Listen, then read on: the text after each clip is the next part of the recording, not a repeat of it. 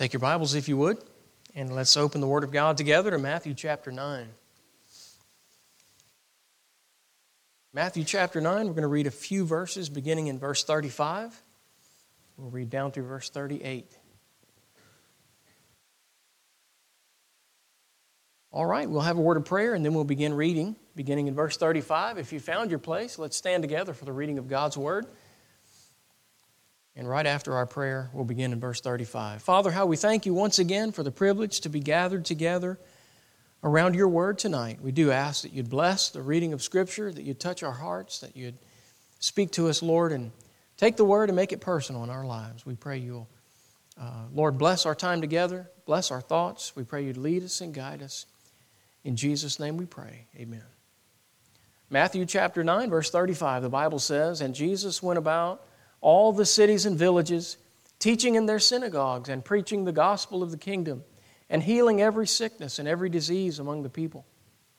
But when he saw the multitudes, he was moved with compassion on them, because they fainted and were scattered abroad, as sheep having no shepherd. Then, he, then saith he unto his disciples, The harvest truly is plenteous, but the laborers are few. Pray you therefore the Lord of the harvest that he will send forth laborers into his harvest. I want to call your attention back to verse 36, if I may. Notice what it says there. But when Jesus, or excuse me, when he, speaking of Jesus, when he saw the multitudes, he was moved with compassion on them. And tonight I want to preach a message from that verse entitled, What Jesus Saw. What Jesus Saw. Thank you. you may be seated. The Bible says when Jesus saw the multitudes, he was moved with compassion. You know, I, I want you and I to cultivate the mind of the Lord and the heart of the Lord as we look at others. As we go about our daily lives, as we carry out our routines during the week, we, we would do well to, to emulate our Lord, to, to see as He saw. And tonight I want to catch a glimpse of what Jesus saw as He looked at the multitudes. Notice verse 36 says he was moved with compassion. You know, you and I ought to have compassion as well. The Bible says, and if some have compassion, making a difference.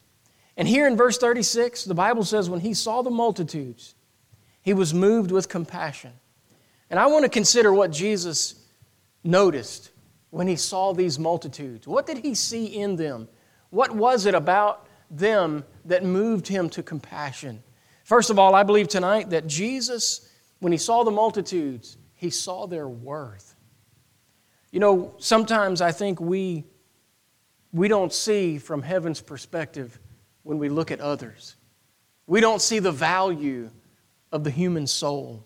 But notice what the Bible says it says that Jesus saw their lives as valuable. Turn with me, if you would, to the book of Mark a couple of pages over to the Gospel of Mark. And notice in chapter 8, in Mark chapter 8, we're going to notice a couple of verses there. First, in verse 36, the Bible says, For what shall it profit a man if he shall gain the whole world and lose his own soul? Think about this. Here's the Lord Jesus speaking, and he's trying to leverage in our minds the value of human worth. And he puts on one side all of the valuables of the world, and on the other side, he places one soul. And the scale is not tipped. Jesus said, What shall it profit a man if he gain the whole world but lose his soul? Notice verse 37 Or what shall a man give in exchange for his soul? Is there anything worth more than your soul tonight? Is there anything worth more than a human life? Is there anything worth more than a person? When Jesus looked at the multitudes tonight, he saw their lives as valuable, he saw their worth. But you know, I'm afraid so casually tonight that often we go about our days and our lives, we interact with people, uh, we go through the crowds, and yet we, we fail to recognize their worth. Isn't it true? We read the headlines, we see the happenings of our day, and there's people all around us. There are events that constantly remind us that we fail to recognize the value, the worth of the people around us. You know, it gets busy during the Christmas season. There's a lot of things to do. There's people to see, there's events and gatherings, there's presents to buy and wrap, and, and even to open. Those are wonderful things. But as we interact during this busy time, let's pause and let's reckon the value. Let's realize the value of those around us. And let's see their lives tonight. Let's see their worth. Let's see their lives as valuable. Because Jesus, when he saw these multitudes, he saw their lives as valuable. Hey, tonight, if you're, if you're saved by the grace of God, the reason you are is because God saw your worth. Jesus saw your worth. It's, it's what made him hang on the cross at Calvary. He saw our worth tonight. But not only that, he saw their lives as vanishing. You know, this is something that we, we don't think about enough, but if you would turn to the book of James. And in James chapter 4, right after the book of Hebrews, James chapter 4, notice what the Bible tells us about our lives. In James 4, look at verse 14. It says, Whereas you know not what shall be on the morrow, for what is your life? It is even a vapor that appeareth for a little time and then vanisheth away. You know, what is, what is the Bible reminding us there? It, he's reminding us, the Lord is reminding us in His Word, that life is vanishing. You know, we live but a short time. I mean, if you're fortunate enough to live to be 100, what is that compared to all eternity? It's, it's a drop in the bucket, as the expression goes. Our, our lives are vanishing, they're temporal, they're temporary. We're not going to live forever. And you know, sometimes we forget the places we serve and the people that we serve with, those around us. You know, we look around and we have to realize those people will not always be there. People come and people go. God moves us around. And, uh, you know, I, I think probably most often we realize that with our military members and friends. Probably because they move around more often than everyone else. Uh, but the truth is, you, you could look around in, in any occasion, in any event, and, and, and it's a rarity that those same group of people would ever be in the same room again at such an event. You know, we have to think about that. Um, I remember being in Bible college, and I remember them saying stuff like that. And looking around the room, and you know, some of these friends in college, I haven't seen them since. You know, time is short. And, and the, the, the circumstances of our lives, you know, they often change. And sometimes we just take it for granted and we just think, hey, we're going to have these friends forever. We're just always going to be together. But you know, that's not really true. The Lord saw these crowds and He saw their lives as vanishing. He realized that they're here for a time and for a season. And uh, you know, you've probably realized that as you've changed positions at work or maybe changed employers or maybe moved to a new neighborhood. Uh, you know, at one time, you probably never saw yourself with new neighbors until it happened, and then you realize, wow, you know, that's over. Think about it. Jesus saw them, he saw the fleeting moments, and he realized the urgency of time in our life. He saw the worth, the value of their soul, but he saw time ticking away, and he saw their vanishing moments. Notice in Matthew chapter 9, we were there a moment ago. In verse 38, that's why Jesus said, Pray ye therefore the Lord of the harvest, that he will send forth laborers into his harvest. What's the reason for this great need? What's the urgency behind the only prayer request Jesus gave us? So specifically. He taught us how to pray and said, Pray about these things. But here he's actually giving us a prayer request. He says, Pray for laborers. What's this all about? It's about the value of human worth. It's about the brevity of time. And, and it's about the vanishing moments. It's about the dwindling opportunity to reach people for the Lord, to give them the gospel, to help them understand that they need Christ. Everyone needs Jesus. They all need a Savior before it's everlasting too late. When Jesus saw the multitudes, he saw their worth tonight. Aren't you glad he saw your worth? Aren't you glad God put some value on your soul? Uh, maybe more so than you did. Maybe, maybe God recognized your value, and, and, and uh, you know, there, there are uh, opportunities where we get glimpses of, of God's love for us in the scriptures. And it's always wonderful, isn't it? To know that God loved us when we were unlovely, to know that God loves us more than we love ourselves. Amen. I hope that's true for you. He saw their worth, he saw their weariness.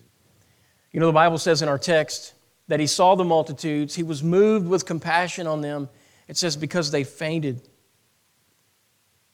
Because they fainted. He saw their weariness, he saw the condition they were in. He was moved because of what he saw. They, the weariness, for example, the weariness of body. We experience that often, don't we? The weariness of body. Look at 2 Corinthians chapter 5. Turn a few pages over. In 2 Corinthians chapter 5, and we find in verse 4, Paul writes,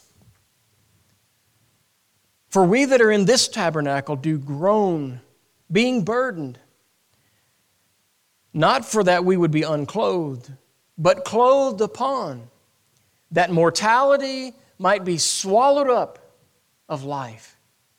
I thought that was a very interesting way for Paul to describe death, that mortality might be swallowed up of life. Isn't that interesting? We, we think about death the total opposite of that. But Paul was looking at life and death from heaven's point of view, from God's perspective, remembering that, that God gave us eternal life. And because of that, we would live forever. Brother Clarence Sexton, pastor of Temple Baptist Church in Knoxville, Tennessee, recently passed away, and I'm, I know if, if you're familiar with that ministry, you've seen posts on Facebook and people acknowledging that. And uh, we were wonderfully blessed by his ministry. When I pastored in Georgia, we utilized a lot of their material in our Sunday school. We took our teens to their summer camps. Uh, my daughter went to their college. Wonderful place. And it was because they had a wonderful pastor. Uh, he had a big heart in a lot of ways. Of course, nobody's perfect, but God used him tremendously in the lives of people there. And uh, Brother Scott Pauley, someone who went to college there and then was groomed in the ministry under the leadership of Pastor Sexton, he wrote some, some of his thoughts in an article about Brother Sexton and uh, wrote about that very fact that he has eternal life. He said, We think of him as dead, but he's actually just begun to live.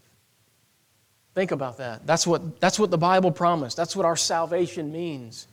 And uh, he's, he reminded us that he's actually home. Now he's home. What a wonderful thought as we think about those that have gone on before us. Hey, they're home tonight. They're home with the Lord. Their faith has become sight. They have begun to live. Uh, I think it was D.L. Moody who said, One day when I die, he said, Don't think of me as dead. He said, At that moment, I'll be more alive than I've ever been. And uh, what, a, what a great reminder of what the scriptures teach us. But Jesus saw the weariness uh, of others in this crowd when he looked around. They were, they were fainted uh, in the way. Turn with me to Isaiah in an Old Testament passage, Isaiah chapter 40. And here, a, a great reminder because, you know, we often, we often think of uh, the faint and the weary. Well, we think of, of the elderly. But here, the prophet Isaiah reminds us in Isaiah 40, in verse 30, he says, Even the youth shall faint and be weary, and the young men shall utterly fall. And he goes on to say, They that wait upon the Lord shall renew their strength. They shall mount up with wings as eagles. Uh, very, very encouraging passage of Scripture because they shall run and not be weary, and they shall walk and not faint. Uh, well, that's the difference the Lord makes. The Lord sees those that are weary, and if that's you tonight, be reminded that God loves you and He knows, He sees the weariness of body that we experience. Now, we mentioned the young there, and I have, uh, I have humorously said, you know, to my kids at times when they were tired and feeling faintish, you know, now that I'm a little older, I've said to them, you don't really know what tired is yet. you know, you know, it's funny because as you, you, you know, you don't realize when you're young and how you've got this abounding energy uh, you know, even when you're tired, well, you're really not tired. But one day when you hit real tired, you'll know what that means. That, that abounding energy just isn't there behind you like it used to be. and the rebounds get a little harder, and the bounce backs are a little slower, right? And I see some heads nodding out there, right? and I remember being, being young in the ministry, and I remember older church members coming and sharing the good news of all this with me. And, uh, you know, I would say to him on occasion, thanks for the encouragement to know what's ahead of me. Well, it's, uh, it's creeping up. I'm getting there, amen. And uh, God sees our weariness. He saw this crowd, and He saw the weariness of their body. And look what God said to those who are weary. Turn over to Matthew chapter 11, just a couple of pages from our text. And notice what Jesus said to those who are weary in body. And if that's you, take heart tonight, because in Matthew chapter 11, verse 28, Jesus said, Come unto me, all ye that labor and are heavy laden, and I will give you rest. Think about that. He says, Take my yoke upon you and learn of me, for I am meek and lowly in heart, and ye shall find rest unto your souls. Hey, there's no rest like that rest that soothes your soul. Amen? That's the kind of rest God gives us. The money can't buy that, but God can soothe that weary soul. But not only does He see the weariness of body that often overtakes us, the Lord Jesus even sees when we're weary in our mind. Would you turn with me to Hebrews chapter 12? Such a thing is possible Life seems at times to overwhelm us. And in Hebrews chapter 12, notice the Hebrew writer addresses this, this state we can get in where we are weary of mind in, in Hebrews chapter 12, verse 3. He said, For consider him that endured such contradiction of sinners against himself, lest you be wearied and faint in your minds. Well, you have to realize that you're not to you're not to quit on the outside until first you've given up on the inside. And that starts in your mind. It starts with the way you think. And you know, I believe that's why the Bible says that we're to guard our hearts, guard our thoughts. That's why the Bible says we're to take charge of every thought, bring it uh, and subject it to Christ. Well, hey, don't give in to those thoughts of weariness because God wants to help you. Take heart and consider the Lord Jesus who endured such contradiction so that we can be comforted and we can take courage from his example. Our Savior looked at those multitudes. He was moved with compassion because he saw their worth, but he also saw their weariness. Tonight, I want you to see that he saw their waywardness. Well, if you look at what he saw in verse 36, the Bible says that he was moved with compassion on them because they fainted, and that's not all. He said, and they were scattered abroad as sheep, having no shepherd. He saw their waywardness. He saw that they were scattered. He saw the, their spiritual condition, that they were without direction, without nurture. He, he saw tonight in that uh, category of their lives, he saw their need. Turn back to Matthew chapter 7. He saw their need. And in Matthew chapter 7, in verses 13 and 14, Jesus said, Enter in, enter ye in at the strait gate. For wide is the gate, and broad is the way that leadeth to destruction. And many there be which go in thereat. Because strait is the gate, and narrow is the way which leadeth unto life, but few there be that find it.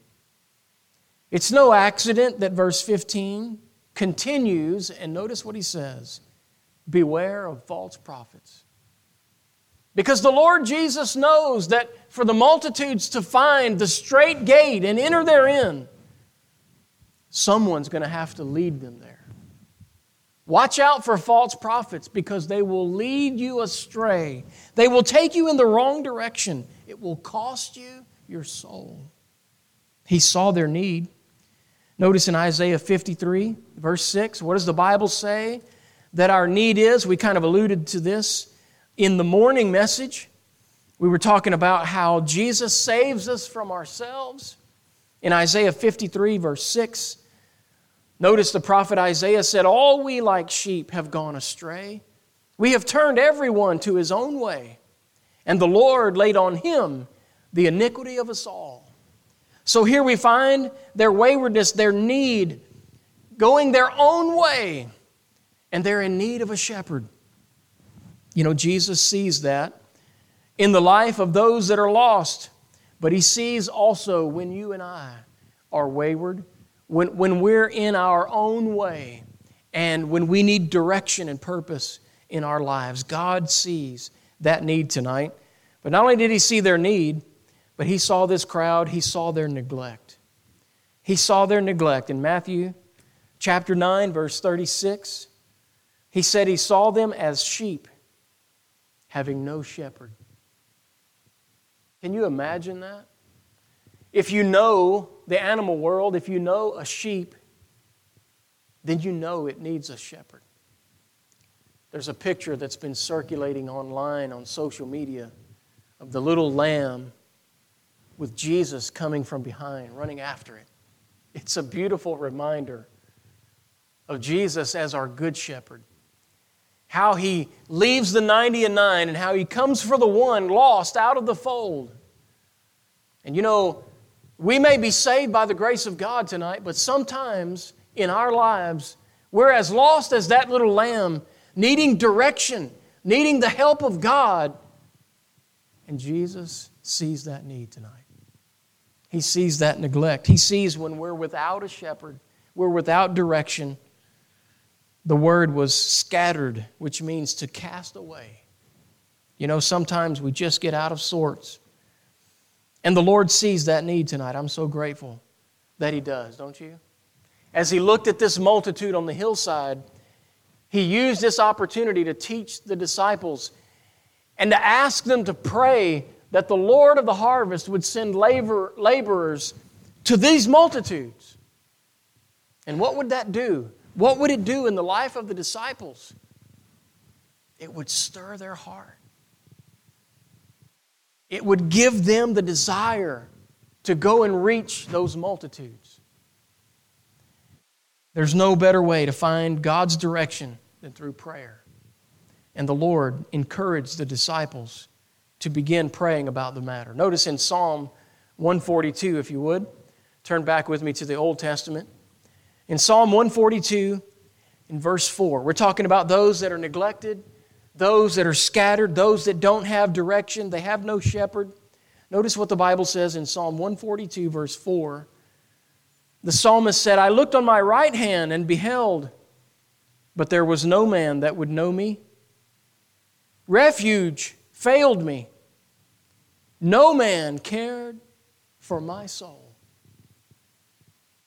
The honest truth is, tonight, all of us have been in our life at some point or another, all of us have been at a place where we felt like that. Nobody cares. I have a need that no one sees. There's direction, there's concern, there's a lack here, and no one seems to notice. God notices. When he looked at that multitude, the Lord Jesus saw their neglect. He saw their soul. He saw them as sheep scattered, having no shepherd, it says. Notice with me in John chapter 6. In verse 37, in John chapter 6, verse 37,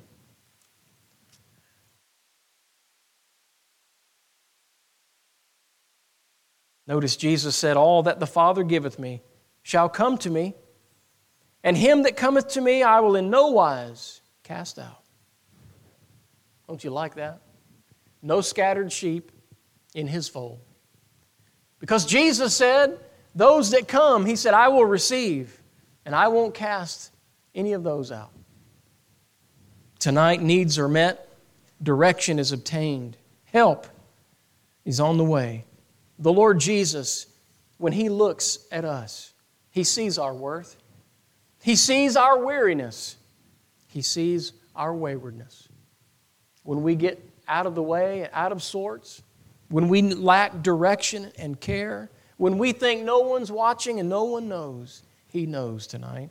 Aren't you glad that our Lord sees these things? Not just in the multitudes in His day, but He sees them in the lives of people in our day. You know, the Lord sees this when we're in that state. And I'm glad He's there for us because He sees tonight. The Bible says that Jesus saw these things. He was moved with compassion when He looked on the multitudes. And that's why He said to His disciples in verse 37 The harvest truly is plenteous, but the laborers are few. How about it tonight? Would you join the praying disciples? Would you pray for the harvest field? Would you pray for those that are without the shepherd? Would you join them in reaping the harvest? Would you look around for those in need of the Lord? And this time of year, just tell them the Christmas story. Tell them of the love of the Lord and how good He is. What a good shepherd Jesus is to us. Amen. Let's bow in prayer. Father, how we thank you for your precious word. How we thank you, Lord, tonight for what you see, for the way you see. Lord, as you look at people everywhere, you see their worth, their value.